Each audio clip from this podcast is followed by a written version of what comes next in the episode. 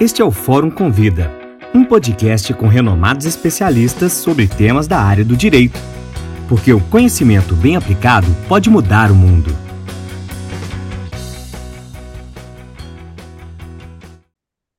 Olá, meus amigos, que felicidade estar com vocês mais uma vez aqui. Esse é um episódio do podcast Fórum Convida. Eu sou Marcos Herá. Como sempre, estou aqui com meu amigo Marcos Catalã, fazendo essa dobradinha na apresentação de um convidado muito especial para a gente. Que a gente teve chance nos últimos anos de trabalharmos em vários projetos juntos.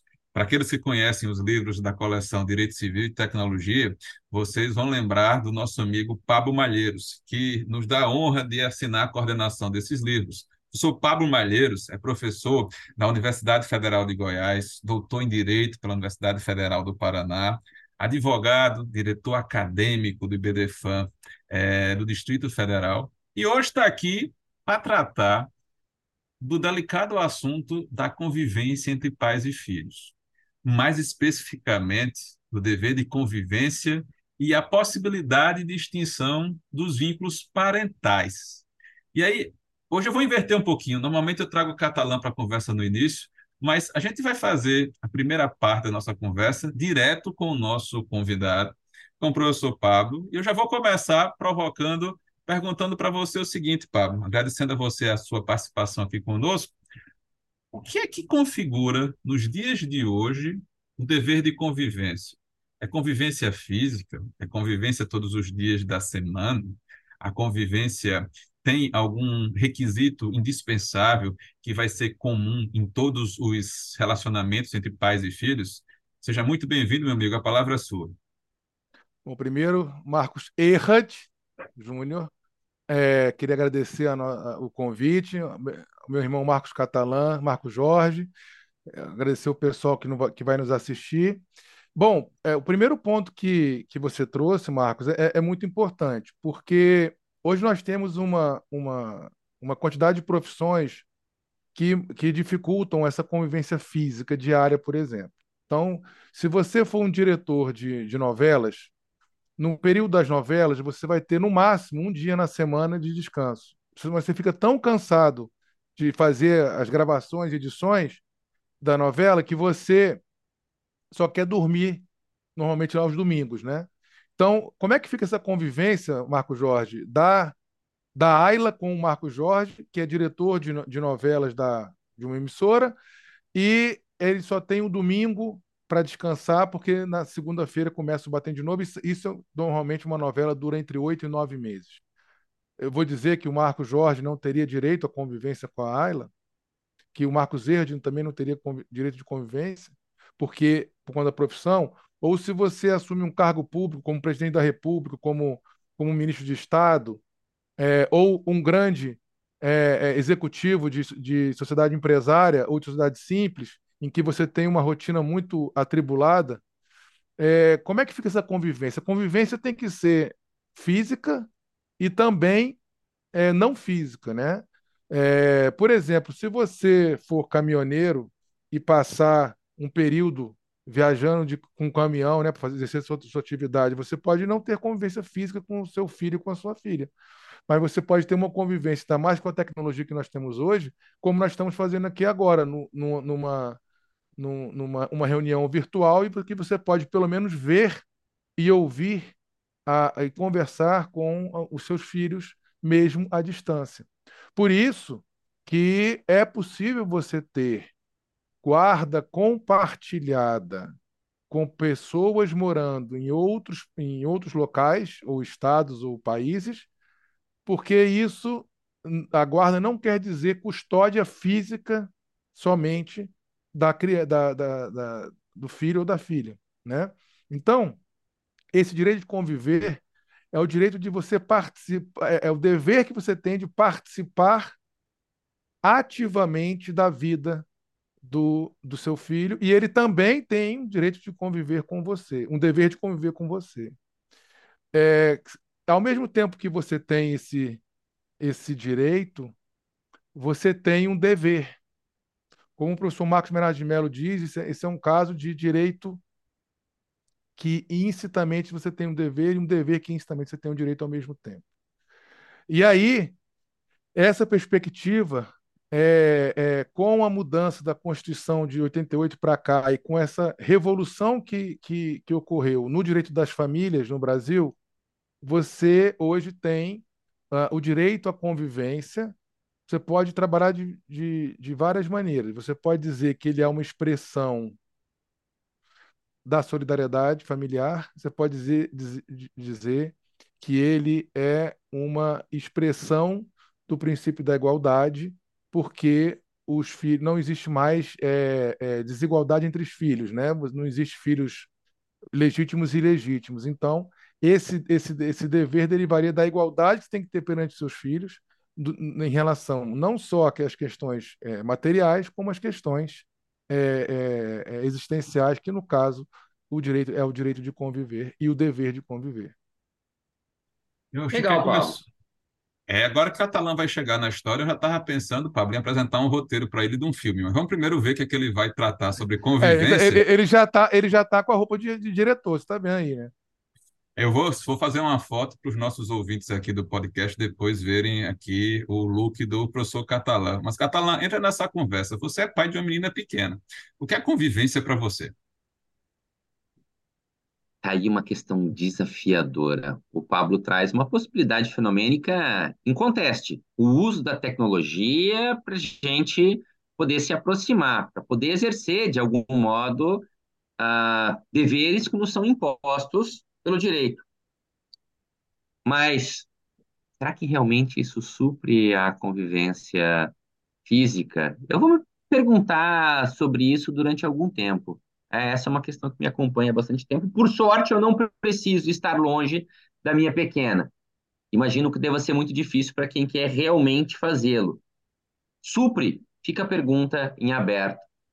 Eu acho que. Posso responder? O tema de hoje, o tema de hoje, Pablo, a, transita por três questões que são muito importantes, três grandes ideias que são muito importantes. E eu queria que na sua intervenção você trouxesse um pouquinho sobre cada uma delas especialmente considerando que algumas das pessoas que nos ouvem, que acompanham esse podcast, a quem eu deixo aqui meu abraço muito fraterno, meu beijo muito carinhoso, são iniciantes na matéria. Então, que você traga para a gente também pitadas do que é o cuidado no direito, do que é o afeto, e se o afeto, ou do que são afetos, e se afetos importam ao direito, e do que é afetividade, se a afetividade importa ao direito. Então, para que você me ajude a ter mais dúvidas ainda a respeito dessa questão e não certezas.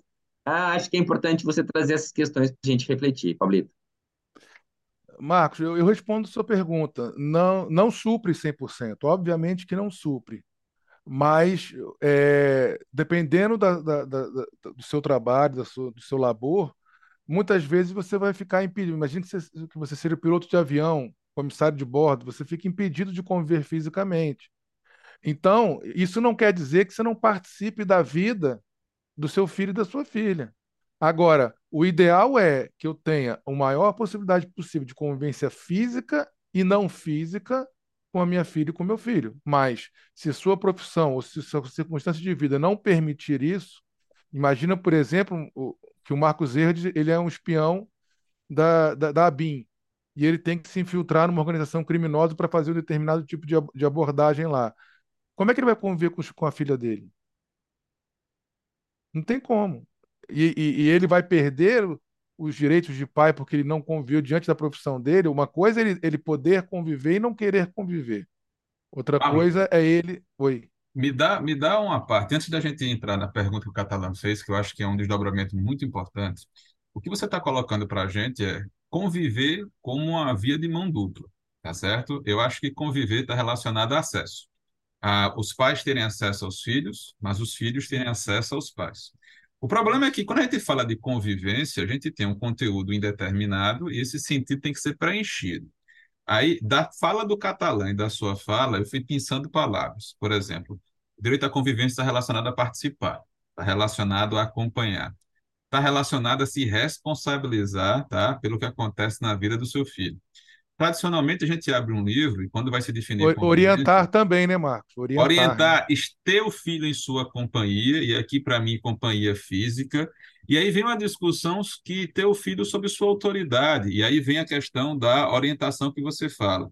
Não tratar o filho como objeto, tratar o filho como sujeito em desenvolvimento, é, dar oportunidade para o filho experimentar algumas coisas na vida, errar, tá? levantar, tentar de novo. E aí, você falando sobre as dificuldades das profissões, eu fico lembrando daqueles pais que saem de madrugada de casa e quando retornam por conta do transporte coletivo, já encontram os filhos dormindo. E, às vezes, como esse assunto é complexo, das pessoas é, considerarem um pai presente ou não, uma mãe presente ou não, porque conseguiu ir na reunião de pais e mestres na escola, tá certo? E será que a gente consegue, apenas por esse aspecto, ou por essa atividade específica, definir se você é uma boa mãe ou se você é um bom pai em relação a esse assunto? O grande problema que eu vejo, às vezes, meus amigos, é que a gente foi criado de uma forma, então, a gente tende a comparar a nossa criação com a criação que a gente oferece para os nossos filhos, e muitas vezes a gente tem um conflito geracional na criação, a gente tem uma questão socioeconômica dentro da criação, e por isso que eu acho que a gente poderia caminhar essa conversa para que, Pablo, você me fizesse uma relação, e aqui pegando o gancho do catalã, entre dever de cuidado, tá? convivência afeto, afetividade. Porque essas palavras, meu caro, elas acabam sendo utilizadas sem o cuidado necessário e isso acaba gerando uma série de é, desentendimentos de interpretação, sobretudo na jurisprudência. Eu acho que a gente queria te ouvir em relação a isso. Eu estou em sintonia com o nosso amigo catalã. O que é que você pode nos dizer desses tópicos? Então, é, o cuidado ele, ele ganha força no direito das famílias é, como você sabe, vocês sabem, eu não trabalho com a ideia de valor jurídico, porque valor é subjetivo e, e é uma, uma qualificação positiva ou negativa que você atribui a alguém ou a algo. É, então, isso é subjetivo. Eu posso valorar que essa camisa do catalã é bonita, ele pode, você pode valorar que é feia, isso é um problema só interno nosso, ninguém tem nada com isso. O que vincula no direito são princípios e regras princípio é a moral dentro do direito. O princípio é que institui a moral dentro do direito. Ele é a moral dentro do direito. E ele que funda as regras. Eu sempre preciso de uma regra para aplicar um princípio, e sempre, e sempre existe um princípio que funda a regra. Então, eh, eles são, eles são institutos diferentes, mas são interdependentes. Um precisa do outro para sobreviver. Então, a questão toda é que o cuidado, ele, ao meu ver, não é valor, e não é princípio, ele é uma expressão do princípio da solidariedade que está vinculado a pessoas vulneráveis. Por isso que eu tenho tutela especial para criança e adolescente, para idoso, para pessoa com, com deficiência e por aí vai. Então, o cuidado ele está mais vinculado a, a, a, a, comandos que você tem de, de, de responsabilidade para com pessoas vulneráveis. E aí, aí está circunscrito, na minha concepção, a ideia de cuidado unido das famílias.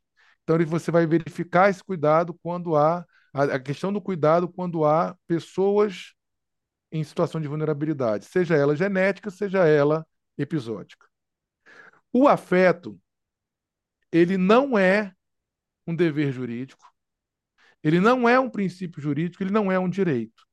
O afeto é aquele sentimento que eu nutro por uma pessoa, independentemente da minha relação que eu tenho com ela, seja ela de parental ou não parental. Eu não tenho como cobrar de ninguém que ela tenha afeto com a, com a outra. Por isso que é um erro, na minha concepção, quando falam-se de abandono afetivo. Porque eu não sou obrigado a ter afeto por pelos meus filhos, pela minha esposa, pelo meu pai, pela minha mãe, pelos meus avós. Eu não sou nem pelos meus amigos. Eu tenho aí eu posso ter. No caso, eu tenho afeto pelo Marcos Verde e pelo Marcos Jorge. Mas isso é subjetivo, isso não é tutelável juridicamente. Se você tiver afeto, isso ajuda na construção da paternidade sócio-afetividade.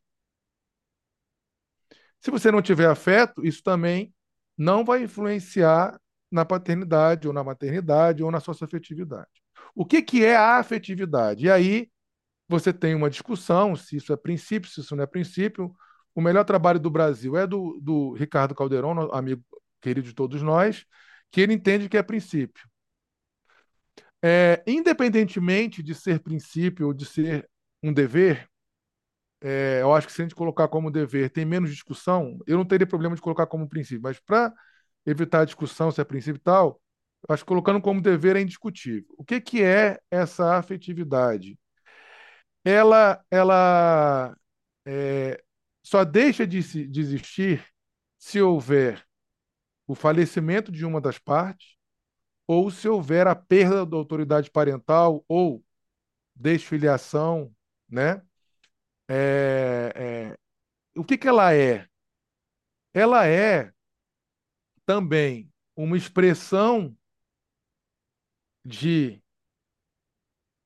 do princípio da solidariedade familiar e que, independentemente do sentimento que eu tenho para com o outro, no caso, cônjuge, companheiro, companheira, filho, filha, pai, mãe, avô, avó, ele perdura enquanto perdurar a convivência são deveres que eu tenho para com, no caso, o meu filho ou minha filha, de realizar essa convivência proativa e que sirva para que ela tenha a possibilidade de se desenvolver como pessoa. Por isso, aí vou trazer um ponto, Marcos Erde, que a gente já discutiu lá atrás, que é o seguinte: eu não tenho o direito de impor a minha, a minha visão de mundo para minha filha. Eu não tenho o direito de projetar as minhas vontades como pai nela para que ela seja aquilo que eu gostaria de ter sido e não fui.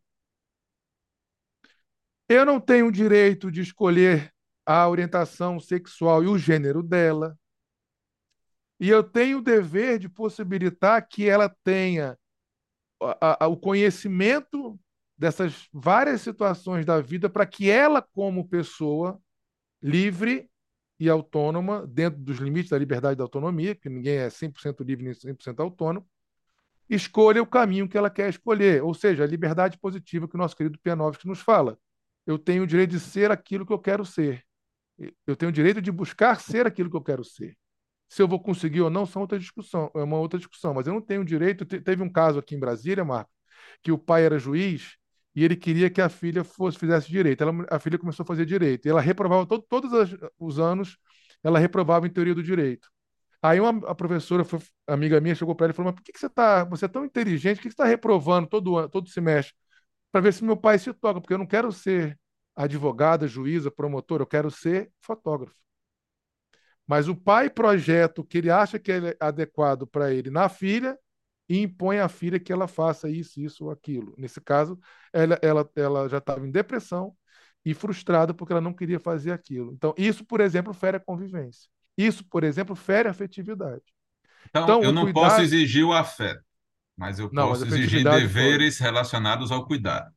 E aí, e a afetividade. e a afetividade. E aí eu tenho o afeto como algo interno, e aí não dá para se indicar, não dá para saber o que você está sentindo, mas eu tenho o dever de cuidado como algo exigível, e aí o dever de cuidado vai levar em consideração a média do comportamento daquela comunidade, e aí a gente começa a discutir o seguinte: é, o que você falou das diferenças socioculturais, das peculiaridades de cada indivíduo, tá certo? Por exemplo, tem um tempo mínimo de convivência tem é, uma quantidade mínima de dias para ficar junto com o filho, tem uma quantidade mínima de tempo nas férias que você tem que dedicar ao seu filho, e aí eu quero trazer o catalã para essa história, perguntar o que é que você acha das distinções do Pablo e se você acha que é razoável a gente ter uma interpretação que se estabeleça aí é, de modo é, padronizado o que seriam esses deveres de cuidado e os tempos relacionados ao seu exercício. O que a fala do Pablo me fez pensar e confesso que me confundiu um pouco é que ele parece juntar um dever de cuidado que me parece explícito ululante e claramente delineável de um dever de afetividade. Quando transplanta isso para a gente pensar a convivência. Bom, mas eu já tenho deveres afetos à convivência historicamente construídos, e eu tenho deveres de cuidado historicamente construídos. Como é que eu consigo seccionar, separar a afetividade como um dever autônomo, em vez de ser uma narrativa que vem para criar liames, ligações para soluções hermenêuticas? Então, a afetividade não estaria muito mais no campo da narrativa, do convencimento, da construção da resposta mais adequada à Constituição, e enquanto um dever jurídico que pode ser trabalhado na dogmática, como podem ser os deveres de convivência e ter cuidado? É que você Eu acha, acho Pablo? que não. Acho que não. A afetividade, ela é. Na verdade, a afetividade você poderia chamar de liberdade de possibilidade que você tem o dever de que a sua, a sua filha, seu filho, seja livre para se desenvolver como pessoa. E a afetividade, por exemplo, está na ideia de, de família demonista, está na ideia da, da funcionalização da família para desenvolvimento da personalidade de seus membros, está na ideia de, do redicionamento dos papéis feminino masculino de, de gênero, está tá na questão da, da, dos efeitos jurídicos da reprodução humana medicamente assistida, está na questão do, dos direitos fundamentais, está na questão do, do, da, da primazia do estado de filiação, independentemente da sua origem. Então, o cuidado ele está vinculado, na minha concepção, eu posso estar errado, está vinculado a pessoas com vulnerabilidade, episódica ou genética. Eu não posso, por exemplo, você é, é, tem mais de 18 anos, a Elisa também. Você, você não, não, não trabalharia a ideia de cuidado com a Elisa, mas sim uma ideia de afetividade, porque a afetividade independe da, da, da idade das pessoas. Eu, eu entendo que o cuidado está contido na afetividade.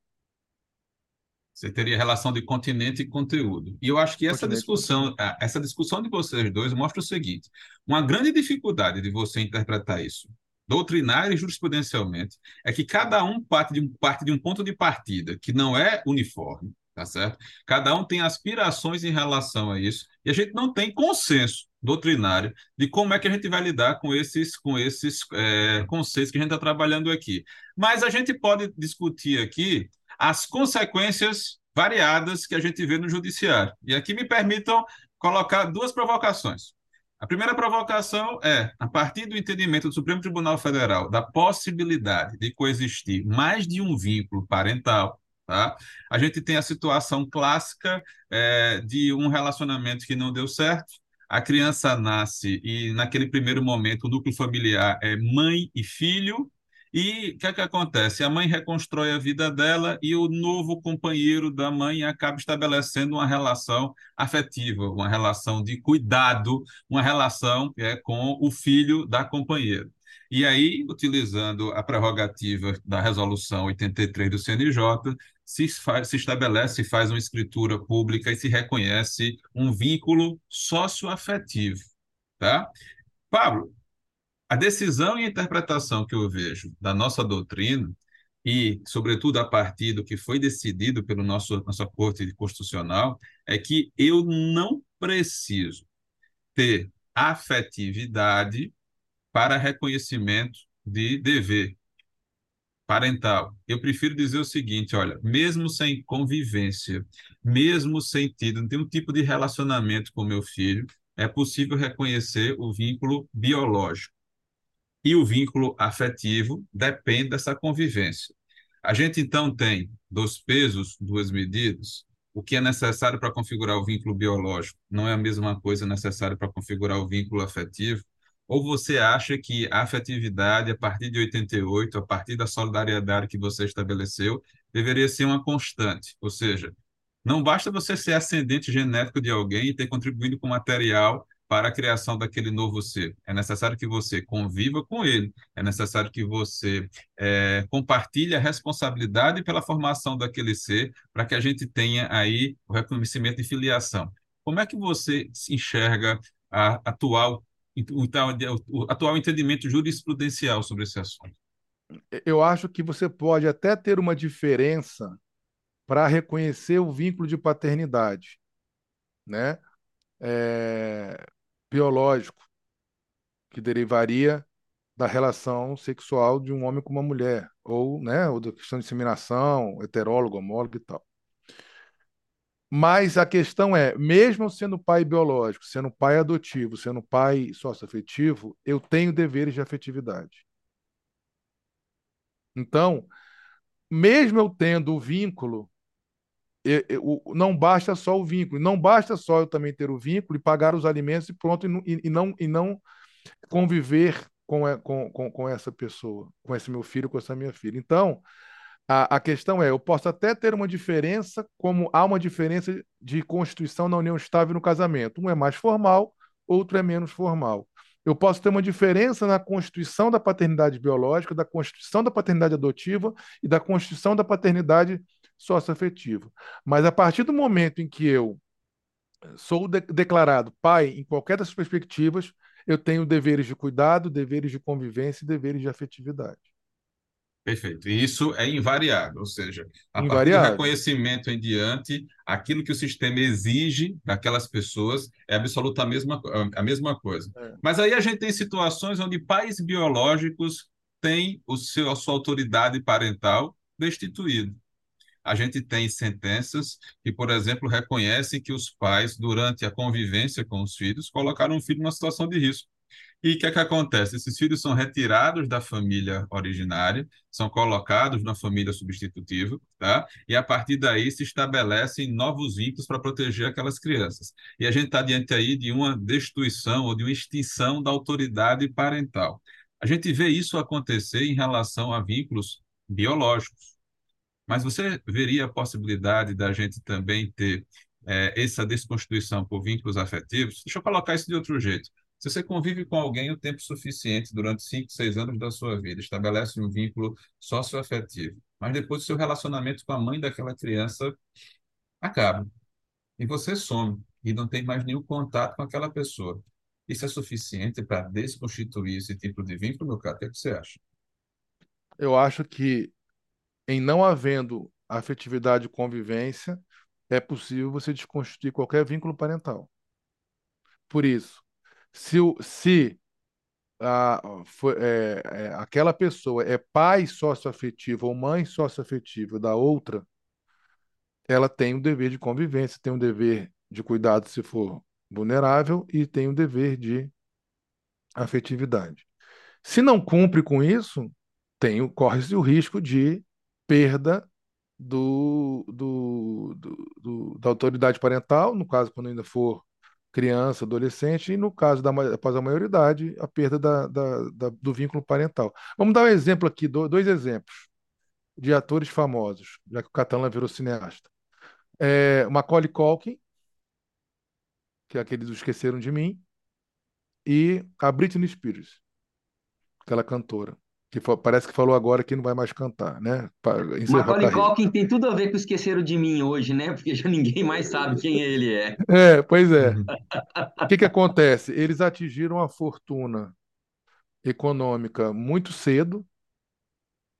Os pais que geriam a carreira e, a, e as economias deles, e eles romperam com os pais. Pô, não vou aqui entrar no mérito, Marcos, se foi certo ou foi errado, mas eles romperam com os pais e até onde eu sei, parece que não tem mais convivência, não tem mais nenhum tipo de relação. Ao contrário, tem muita mágoa, muito ódio, muita, muita não relação. Tá? Vamos dizer, vamos dizer que o Macaulay Culkin e a Britney Spears têm razão. Os, os pais que erraram e tal. Não poderia aí é, é, é, discutir uma, um rompimento do vínculo parental, eles não têm mais nenhuma convivência. Ou quando tem convivência e aquela convivência é, é, é ruim, só traz malefícios praticamente para a criança. Eu tenho que, que manter esse vínculo? Me parece vou, que não. Vou perguntar ao catalã se ele vai concordar com você nessa.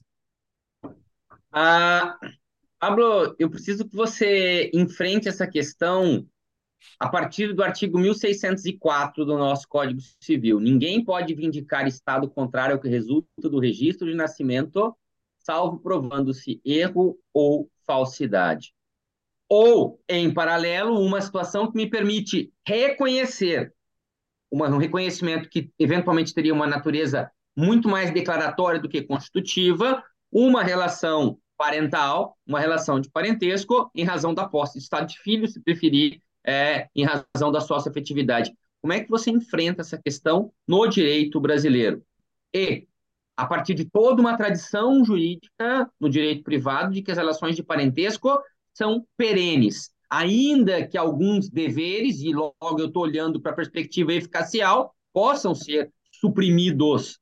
Alguns direitos possam ser suprimidos, como a gente vê na suspensão da autoridade parental, na destituição da autoridade parental, ou mesmo naquele conflito os pais que não honram o dever de alimentar os filhos quando os filhos precisam, a partir de uma ideia de venir contra factum próprio, poderiam postular alimentos perante esses mesmos filhos. Tudo isso se dá numa seara eficacial, não na perspectiva constitutiva, desconstitutiva do direito. Como é que você resolve essa questão?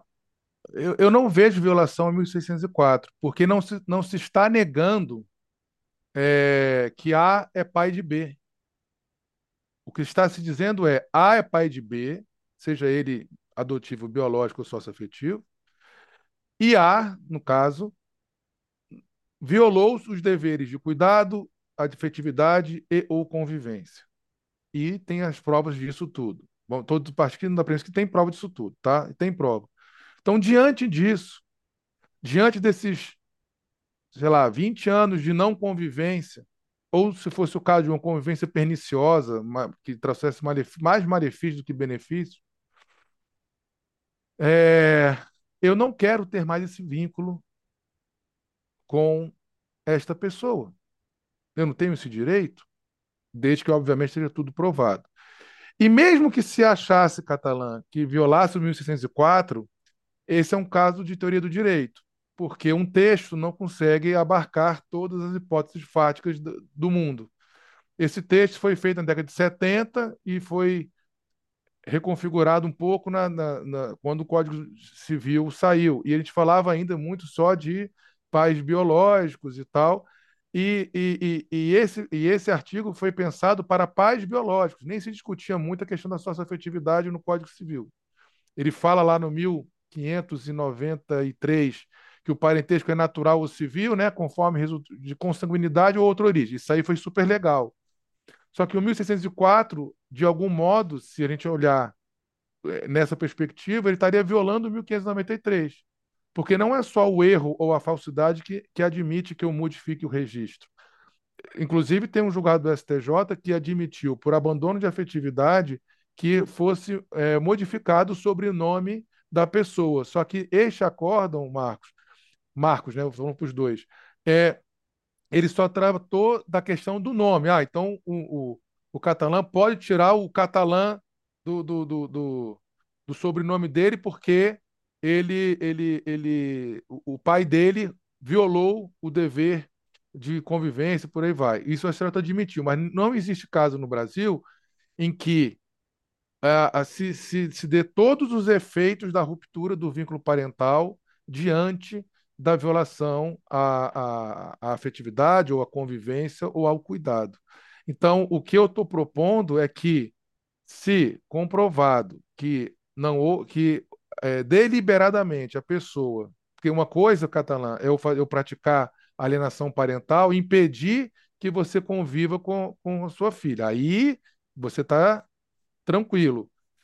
Outra coisa é eu ter a possibilidade, essa é a minha hipótese, Marcos Erhard. Marcos Erhard. A, a hipótese de poder conviver e eu não querer conviver. Eu tenho o direito de não querer conviver. É minha liberdade. Só que aí eu vou ter consequências. E as consequências podem pode, pode se levar a uma hipótese de rompimento do vínculo parental, na minha concepção. Não sei se vocês, como é que vocês pensam isso. Pablo, só explica um pouquinho melhor essa questão de direito de não conviver, imaginando menores ou idosos. Me explica um pouco isso melhor, por favor, na tua percepção. Não, não eu, eu entendo que ele não tem esse direito. Não existe esse direito para ele. Só que ele pode achar que ele tem dentro da liberdade. Mesmo que você diga que, que, que ele tem esse direito, é, ao exercer dessa maneira, ele viola outros direitos. E aí você pode falar do abuso do direito. Ou seja, eu não acho que ele tem o direito de não conviver, ele tem que conviver.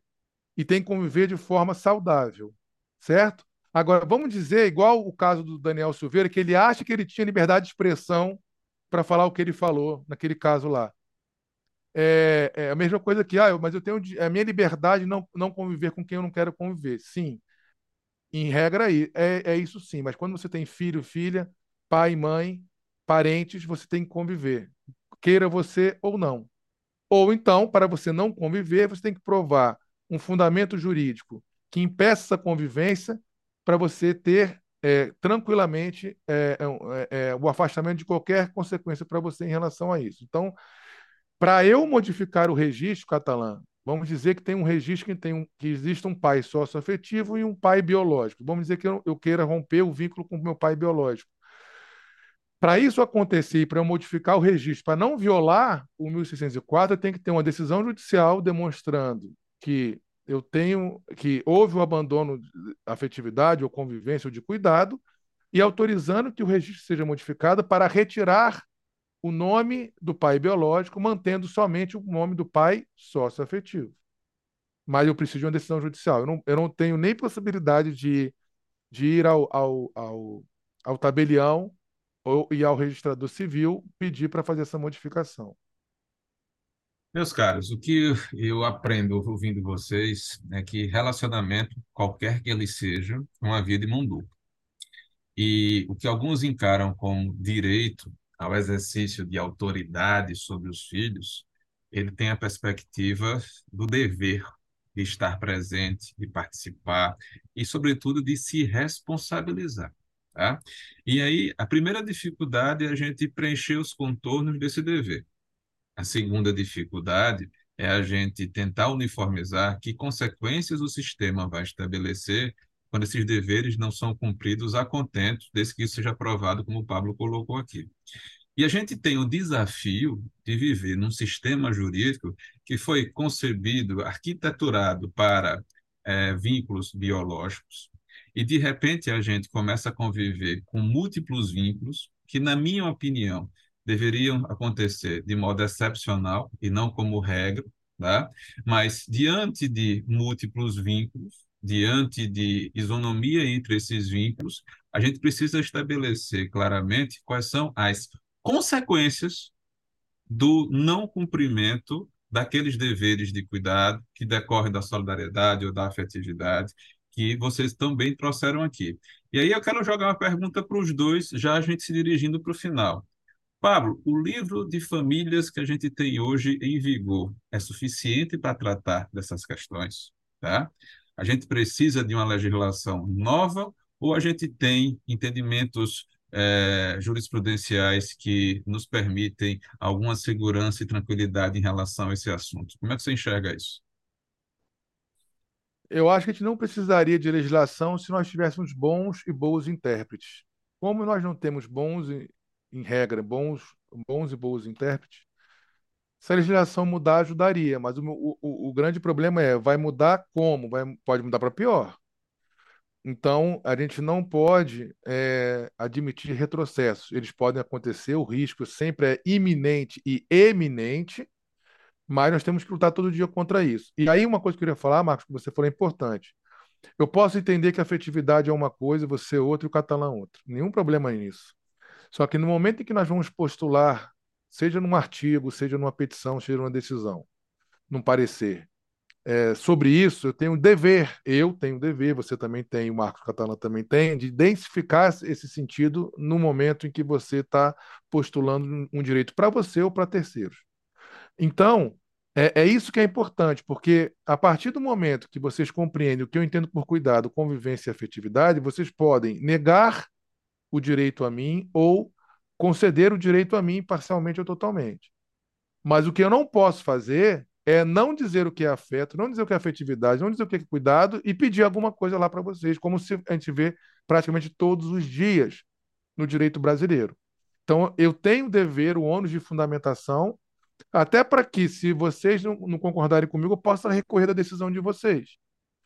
Agora, se eu falar, ah, o catalã tem direito a isso por causa do afeto, não digo o que é afeto, aí complica, aí não tem como, não tem como nem dialogar, você interdita o diálogo. Né?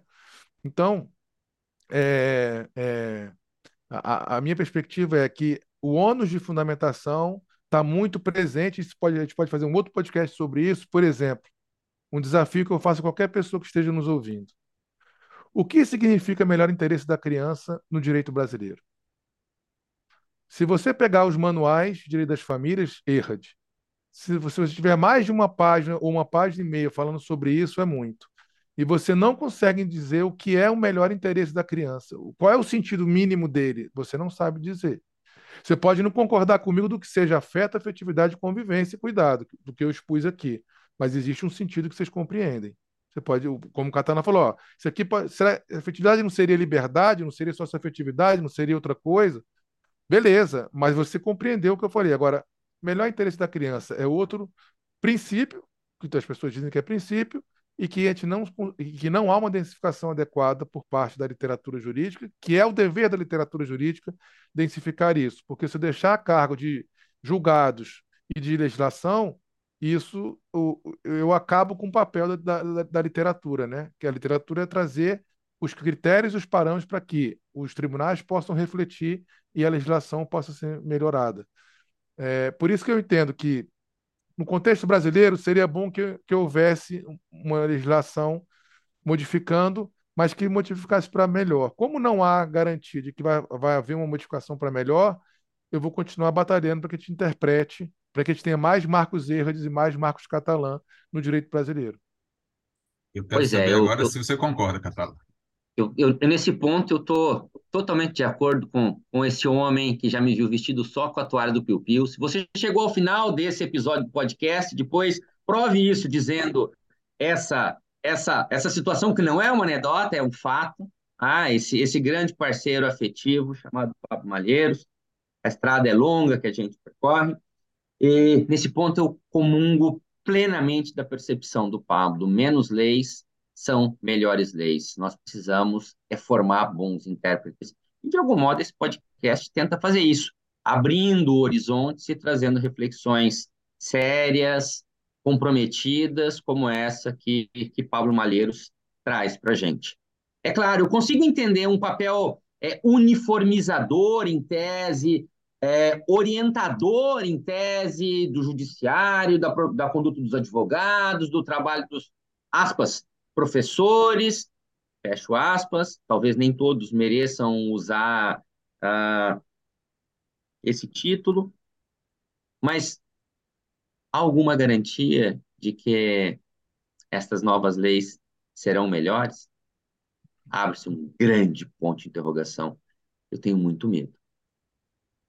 E eu vou aproveitar para perguntar quem nos ouviu até agora, o que é convivência para você? Quais são os deveres que a convivência que você tem com aqueles que você ama te impõe? E qual deveria ser a consequência para a negligência em relação a esses deveres? E mais importante, será que esses deveres podem ser exigidos de todo mundo ao seu redor? Será que a gente não precisa de um pouquinho mais de tolerância, de entender a realidade do outro, de raciocinar no caso concreto das necessidades dos envolvidos antes da gente discutir quais são as consequências disso. Entre convivência, abandono afetivo, abandono afetivo inverso, extinção da autoridade parental, desconstituição do vínculo de filiação, a gente tem várias hipóteses para enfrentar esse problema.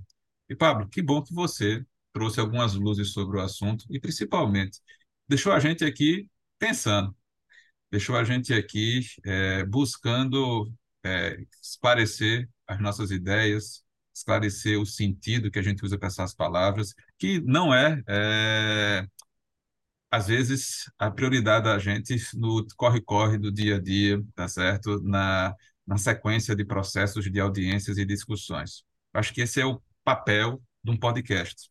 Eu estou muito feliz que você teve um tempinho para estar conosco aqui. Queria te agradecer bastante. Queria agradecer ao Catalã aqui por mais esse episódio, meu caro. E para você que ouviu, para você que gostou, indica o podcast, sugere para a gente temas, deixe-nos saber o que você está achando do nosso trabalho. Pablo, mais uma vez, muito obrigado. Até uma próxima. Catalã, vou deixar você se despedir dos nossos ouvintes.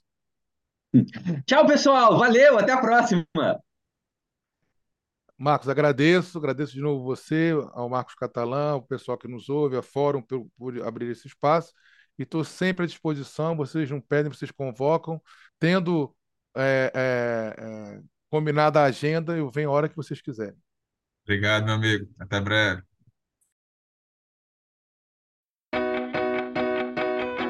Este foi o Fórum Convida. Ative as notificações para acompanhar os próximos episódios. Realização: Editora Fórum.